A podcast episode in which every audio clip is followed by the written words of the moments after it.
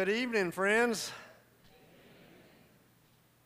I'm a rookie, at least in this camp meeting. I, I want you to know I, um, uh, what a privilege it is to be here. I also want you to know that uh, down south, uh, you folks have a good reputation. I, uh, I bring you greetings from Indian Springs. I, I see some Indian Springs folks here. Uh, they were with me last week at Indian Springs. And I'm glad they're here, but I'm glad you're here. I, you know, I, I feel right at home. Uh, that's exactly what it says at Indian Springs, right above the pulpit. You also need to know that the camps that I go to, the ones that are growing, the ones that are doing well, are holiness camps. And that's, uh, that's important to know. And I'm so proud of you for sticking with it. Uh, it's not always been easy for be holiness people, but God has called us to be holy. And that's what holiness camps are all about. I am honored and privileged to be with you. Thank you for the invitation. I. Um, I, love camp meetings. I, um, there's nothing like camp meeting. And I, uh, I believe, I'm all excited about this week. I've been praying about it. My, my wife says she knows something's good's going to happen when I start getting giddy. And I, have been giddy about coming here for a long time. I believe God's going to do something. I want to read you a letter. It's a letter, uh, by the way, let me just, let me introduce my, I have, a, I have one wife and two children. And um, I'm glad I only have one wife and glad I only have two children. But I do have six grandchildren. We live in northeast Georgia, up in, almost in South Carolina. Uh, I love to hunt and I love to fish. I love the outdoors. I love to preach. Uh, and I love Jesus. That's probably all you need to know. Here's a letter from a college student. It's not from my boys. I, our boys have never written me a letter, as far as I know. Uh, they, uh, they text me now, but that's, the letters are out. It's a letter from a young college student, a young lady. Here's what it says Dear mom and dad, forgive me for not writing sooner, but my stationery burned up in the dorm fire. My st- but don't worry, my eyesight, which was rarely temp- which my eyesight, which was gone, is now temporarily coming back. Also, Bill, a young man, invited me to come and live in his apartment. Since you've always wanted a grandbaby, I wanted to break this news to you too. Signed, your loving daughter. P.S. Please ignore the above practice in English composition. I'm not blind nor pregnant nor living with Bill, but I did make a D in chemistry and an F in algebra, and I wanted you to receive this news in the proper perspective. Friends, I, I, I tell you that to say this. I believe, not because I'm preaching, I believe this could be one of the most important weeks in your life. I believe it could be one of the most important weeks in my life. I, I am so convinced of that. Uh, I, I just believe God wants to do something powerful. Maybe something you've never seen here before. Now, don't get shook up, don't get scared. But I believe we serve a powerful God. And He wants to answer some powerful things, some questions you've got. Some miracles can perform, be performed this week. You believe that? I hope you do.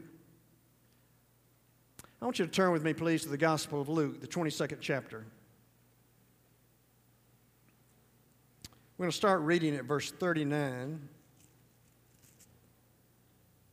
Luke 22, beginning with verse 39. If you're able, if you'll stand with me, please, out of reverence for the Word of God. Luke 22, verse 39. Jesus went out as usual to the Mount of Olives, and his disciples followed him. On reaching the place, he said, that to, said to them, Pray that you will not fall into temptation. He withdrew about a stone's throw beyond them and knelt down and prayed. Father, if you're willing to take this cup from me, yet not my will, but yours be done. An angel from heaven appeared to him and strengthened him. And being in anguish, he prayed most earnestly, and his sweat was like drops of blood falling to the ground. When he arose from prayer and went back to the disciples, he found them asleep, exhausted from sorrow. Why are you sleeping? He asked. Get up and pray so that you will not fall into temptation. The grass withers and the flowers fade, but the word of our God stands forever. Thanks be to God. Be seated, please. I love camp meeting. I love my camp meeting. But I like all camp meetings. I like holiness camp meetings more than any other kind of camp meeting. My, uh, we've been going to Indian Springs now. Reg, we bought a cottage there about uh, 11 years ago. Uh, it's an unusual cottage. I'll explain that to you one day, maybe. Uh, my granddaughter, who at the time was 12 years old, she's 16 right now, studying in Oxford, in England, this week. When she was 12 years old, she came up to me and says, Papa, I love camp meeting better than Disney World, which she has been to several times. I love camp meeting. I was um, talking to our president in Indian Springs a couple, of, a couple of years ago, two years ago exactly. I was getting ready to preach there that year. I'd been preaching there three or four times, and, and I was going to preach, and I, I, asked him, I said, Steve, I, I need to talk to you. I, I want you to tell me what are the greatest needs of Indian Springs? And he started listing them paving, a new sewer system, Air conditioning, well, that's another story you'll have to hear about another time. The hotel and the motel need refurbishing. The RV park needs additional housing. We need more volunteers. And he went on and on and on. So I heard Steve get up this year and say, We've got a major problem. We are losing 3,000 gallons of water an hour, and nobody knows where it's going. 3,000 gallons of water going through our meter. At five cents a gallon, you figure that out. It's not coming to the ground. It must be going in the sewer system somewhere. All week long, we never found where it was going, but we were being charged for it. So that was another major need. And as I heard him and as I listened to him, and he's a great man, a spiritual man, God seemed to work on my heart in a special way. Now, I need to share with you tonight's sermon is going to be totally different than anything you've ever heard. The invitation will be different because there won't be an invitation tonight, and that's not me. I always give an invitation. It probably will be the shortest sermon you ever will ever hear me preach. It's going to be different tonight.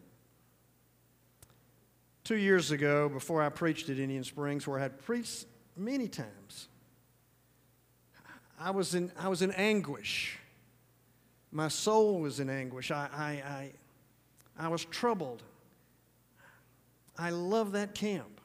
Great things happened there. But I kept hearing God say, I want something even greater. I want something so powerful the world will look at it and know what's going on. And I need to tell you that God broke me. One of the prayers that I do not like to pray is, God, please break me. I don't like to be broken. I didn't ask for it. God broke me in such a way as I've never been broken before.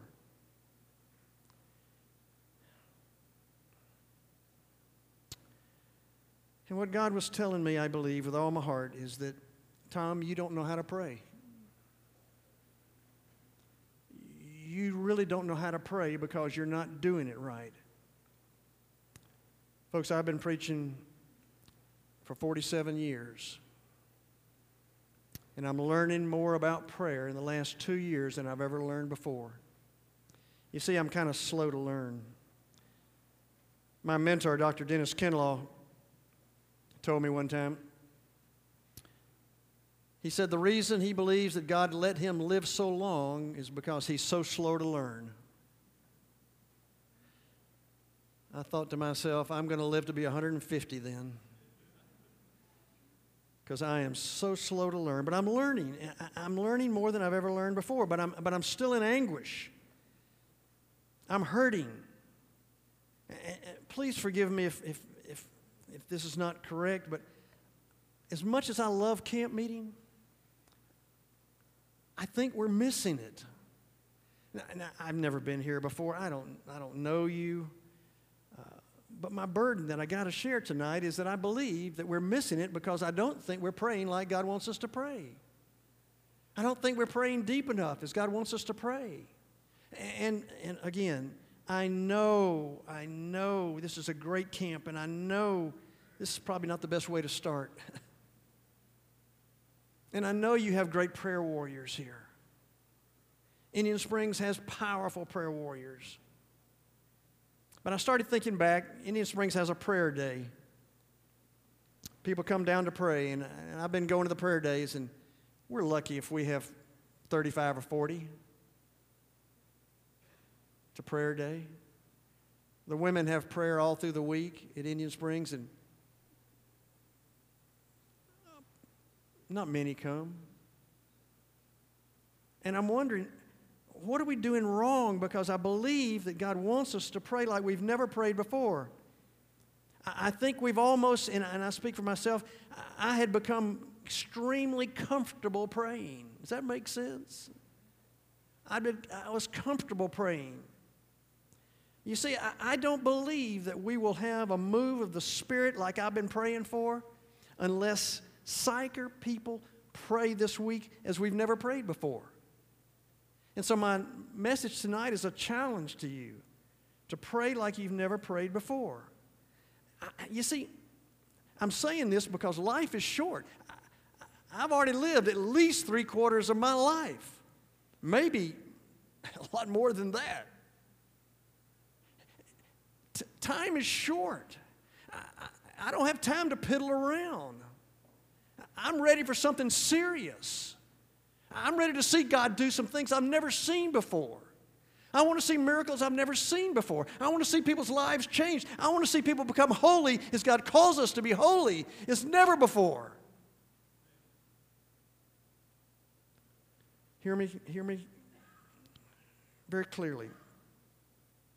I don't care how good the evangelists are this week. I don't care how good the Bible teacher is week, this week, how good the musician is this week if we don't pray, really pray, nothing significant or lasting will take place. John Wesley said, God does nothing but in answer to prayer. And I believe that with all my heart. And I'm learning more about it. Let me share with you a little bit about why I'm saying this. I was a pastor for 23 years in North Georgia. And then 24 years ago, I finally, after 10 years of fighting it, received the call or believed the call to be an evangelist full time. I've preached from California and Oregon, Washington State, to Michigan, New Jersey, to Florida, all over the United States, especially up and down the eastern seaboard. And I can remember, as I started thinking about it, when God was really working on me, I can remember three revivals out of all those hundreds of revivals, camp meetings. I can remember three that stand out that were, were, were more significant than the others, where we saw a move of God, a, the move of the Spirit that was so different than others. Let me share some of them with you. The first one is Aledo United Methodist Church in Aledo, Illinois young man called me up one day and asked me if I'd come preach a revival for him. I didn't know who he was. He said he'd heard me at a workshop somewhere, I think at a Congress on Evangelism or something, and asked me if I'd come. He said, Tom, if you come, we will do, we will prepare, we will do whatever you tell us to do. I said, Would you repeat that? I said, I don't think I've ever had a pastor tell me they would do everything I told them to do. He said, I promise you, we will do everything, everything that you want us to do. And so I said, okay, have you got a piece of paper and a pencil? He said, just a minute. And he got a piece of paper and a pencil. I said, write this down. Number one, three things. Number one, pray. Number two, pray. Number three, Pray. He said, What else? I said, That's it. Pray like you've never prayed before. Well, I was about, uh, that was about two months before I came, and I landed at the airport, and the pastor picked me up, and we were driving up to Aledo, and I, I said, Well, how's it going? He said, Great. I said, You've been praying? He said, We really been praying. I said, Tell me about it. He said, Well, we've been praying at 6 a.m., 10 a.m., 2 p.m., and 4 p.m. every day for the last month. And we've got a 24 hour prayer vigil. By the way, I was just at his church again, at a different church, about a month ago. They had a 21 hour prayer vigil. He slept in the church for 24 hours praying. I said, You've been all that all those times praying? How many people show up? Well, sometimes a lot, sometimes not many, but we've had it four times a day. And he said, We're still going to do that this week during the revival. I said, Okay. He said, You're going to be there, aren't you? I said, Yes, I will. Folks, it took me two weeks to recover. Six o'clock in the morning, all the way through, just praying and praying and praying. They walked around town and prayed. They anointed every tree, I think, in town. They anointed every pew. They anointed the pulpit. They anointed everything that didn't move and some things that did move. They prayed and they anointed. And they believed God was going to do something great in that church. Let me tell you about a couple of things that happened. there was a move of the Spirit. And when I say a move of the Spirit, I'm not talking about weird things. I'm talking about the Holy Spirit of a holy God just invading the place. And it happened there. It really happened there. I was preaching one night, gave an invitation. A lot of people came forward. Every night, the crowds grew, and every night, people kept coming. A lady came and, and asked me to come pray with her, and I did. She said that she was getting ready to, uh, she and her husband were getting ready to sign divorce papers at 10 o'clock the next morning. And we prayed and we prayed and we prayed. And all of a sudden, somebody came and knelt beside her, and it was her husband. God restored that marriage immediately, just like that. Saw it happen. Still married, love each other. There's another, thank you, God, yeah. There, there was another. Can I get out on this thing? Will this thing collapse if I get out here? Just don't fall, yeah. There was a man in that church, a very large man in a large wheelchair, a motorized wheelchair. He, uh, the pastor told me about him. He, um, I guess, I guess, man, every church has a, somebody with a thorn in the flesh, and that was the thorn in the flesh for this pastor. This man talked about the pastor all over town, gossiped about him, told bad stories about him, just blind him in every way he possibly could, hated him, just, just just was a, was a menace to the pastor. The church had, had some funds in an endowment, and the pastor was trying, and it was a, the Sunday school building was a three story building, and there were steps going up to the sanctuary. There was a wheelchair ramp, but this man had an electric wheelchair, one of those electric wheelchairs that, you know, you see, and the pastor was trying to ch- get the church to free up some of the money to put an elevator in the church. This is hard to believe a man in a wheelchair voted against and talked against the pastor for wanting to put an elevator in a chair in the church and he's in a wheelchair. That's how much he hated the pastor. I mean, it was just, it was terrible. One night I gave the invitation, there was a center aisle. And I looked up and here he came. You could hear the wheelchair bzzz, just coming down the aisle. And I, I, knew he couldn't get to the altar, and so, I, so I, I ran around. I was just about to get to him, and he screamed, No, no, no, no, no. And I stopped. He said, Not you. I want my pastor. I need my pastor. He was bawling. The pastor came crying over there. They lunged into each other's arms and just laying there, just crying and praying, and said, Forgive me, please forgive me. I've hurt you so bad. God changed his heart that night. Incredible. Just incredible. I called the pastor a month later. I said, How's our friend in the wheelchair? He said, Tom, you won't believe it. He just won't believe it. He is, I've never seen anybody that changed so much. He can't do enough for me. He comes to the church almost every day and says, What can I do for you now today, Pastor? What can I do for the church? It was a powerful revival. Was it different than other revivals I preached? Yes.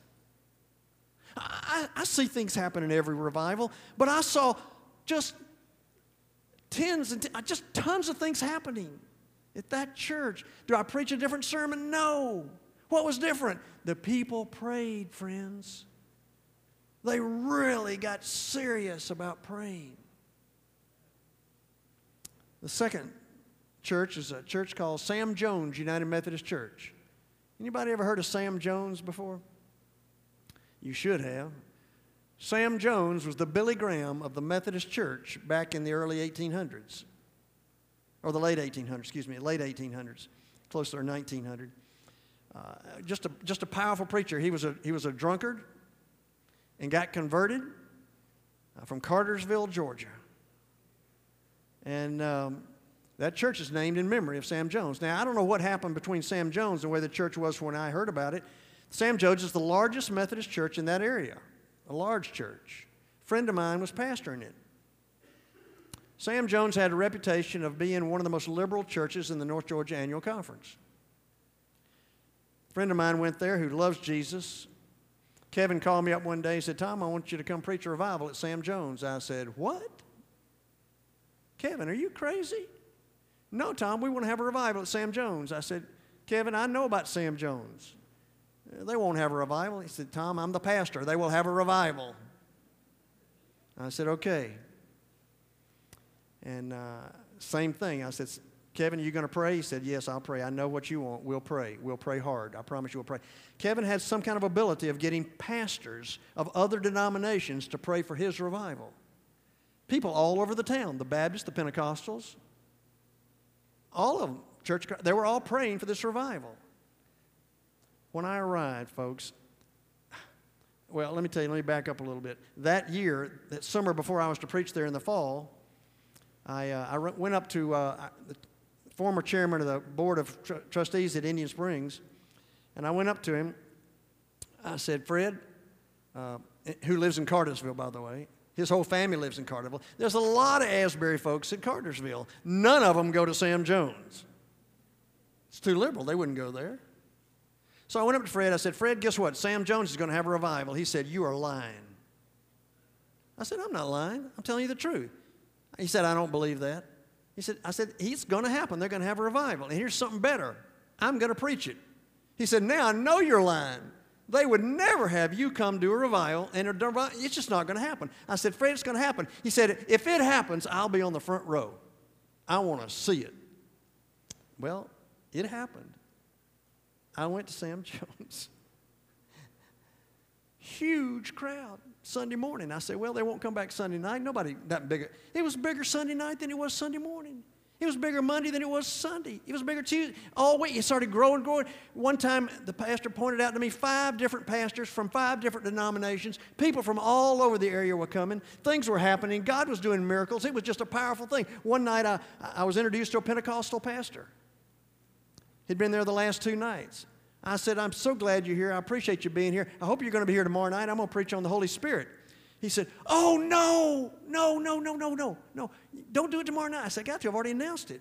He said, I got a meeting tomorrow night and I'm in charge of the meeting. I can't come. I said, I understand that. No problem. So he starts walking out. He gets all the way to the door. He turns around and comes back and he said, I'll be here tomorrow night. I'm canceling the meeting.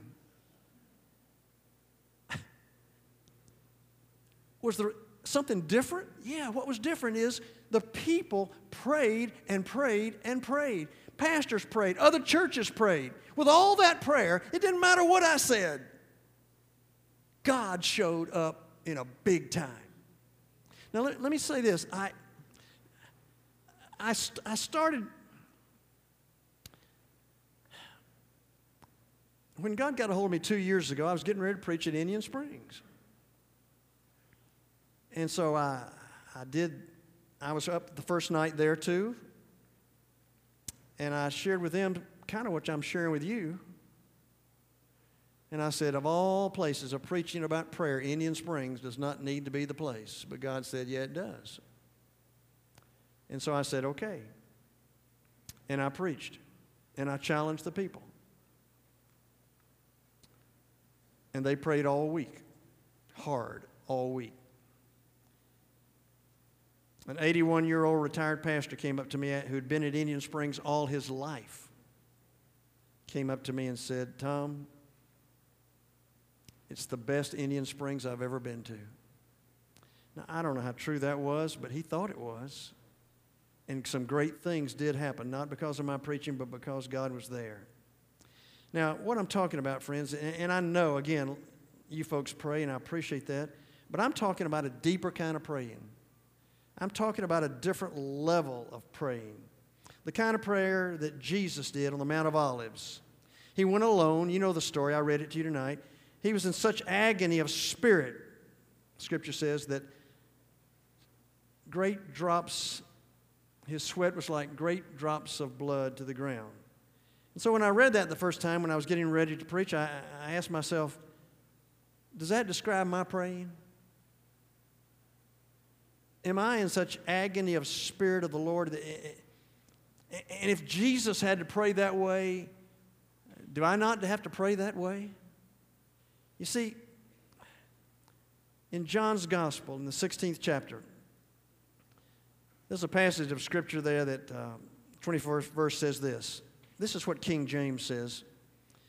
A woman, when she is travail, hath sorrow because her hour is come. But soon she will be delivered of the child. She remembereth the anguish no more. And so I picked up that word travail. And I said, that's what I'm looking for. That's the kind of praying. Travail. I looked up travail in the dictionary. Here's what it says three definitions work, especially when arduous or involving painful effort. Number two, tribulation or agony. And here's number three listen, the labor of childbirth. Folks, I understand travail. I sat beside my dear wife when our first son was born. That was a long time ago. That was before uh, natural childbirth was heard of, and she was going to do natural childbirth without any anesthesia at all. I still have the marks on my arm. I have the pain like she had the pain, I think. That's what Jesus is saying. He's saying, I've gone, I'm going to go. And the only reason I'm going is because the Holy Spirit can't come if I stay. And you're going to travail. And what I'm asking you to do tonight is to travail, to go so deep, so deep. I think God is calling us to do that. It's hard work. For some of you, prayer may be easy. I envy you. It's not easy for me. It's hard. It's work.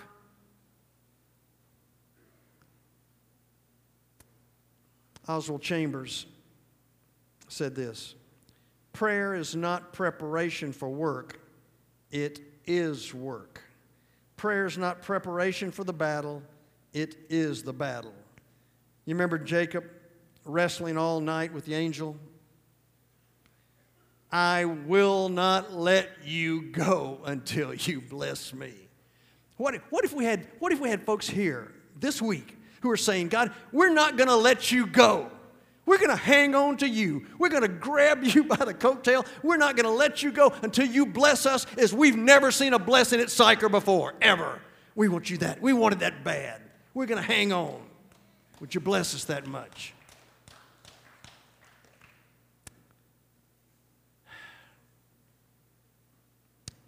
You know the name Henry Blackaby?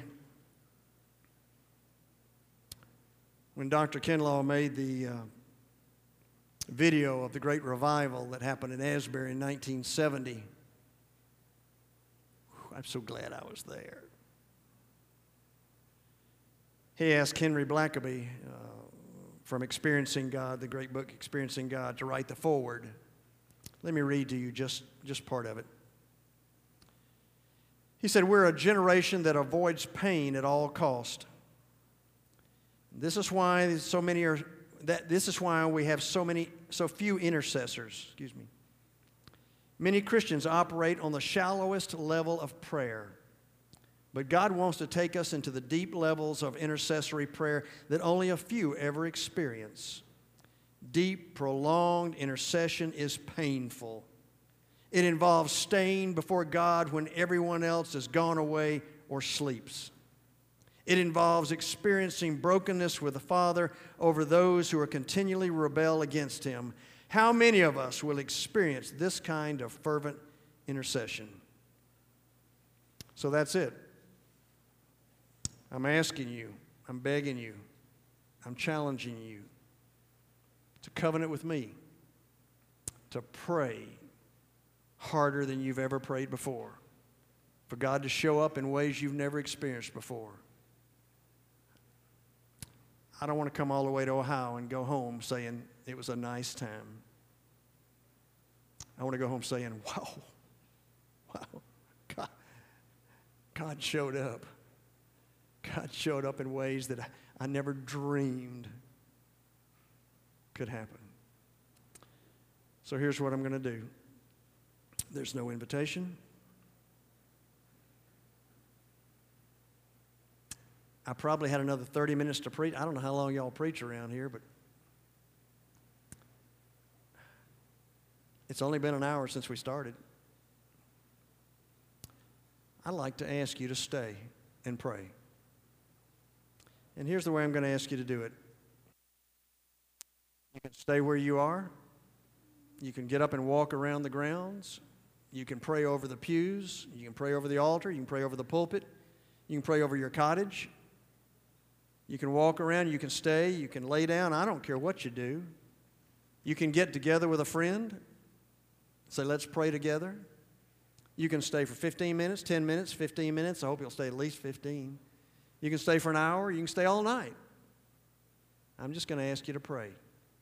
Now, I brought some uh, prayer guides. If you need somebody, I heard somebody said the other day, five minutes is my limit. I run out of things to pray for. Well, this prayer guide will guide you into as much time as you want to spend. I've put them all across the altar here. I've put some on the back tables back there. I've got some more up here. If you want to come up and grab one, go back to your seat or go wherever you are. I'm not sure we have enough for everybody. I think we might, but um, I'm just going to ask you to pray. So, again, will you covenant with me? I don't think it's by accident that God has me preaching first tonight. Uh, I had this on my mind. And I knew that if I was first, you were going to hear about prayer for the rest of the week. And so I pray, I pray, dear Jesus, dear Jesus, would you prick our hearts tonight to be people of prayer? We can agree with John Wesley. Nothing's going to happen if we don't pray. But if we pray, the gates of heaven will be open and the Spirit will descend. And our lives and our friends and our loved ones and people we pray for will be changed forever. Lord, I thank you for these sweet people. Been coming here for a long time, a lot of them. Some of them, this is their first time, but Lord, we want to see something we've never seen before. We want to see hearts changed. We want to see hard hearts softened. We want to see people who have no power have power. We want to see people called into the ministry, into missions. Or we want to see things happen that, and miracles take place in healing. We covenant with you tonight. We covenant with you tonight to pray more than we've prayed before and to try to go deeper than we've ever gone before. We want to travail. If Jesus had to travail, Father, we have to travail. Give us the courage, give us the stamina, all that it takes to do what you've asked us to do. In the precious name of Jesus, we pray. Amen. The guides are here, the guides are in the back. I've got some more I'll put out here.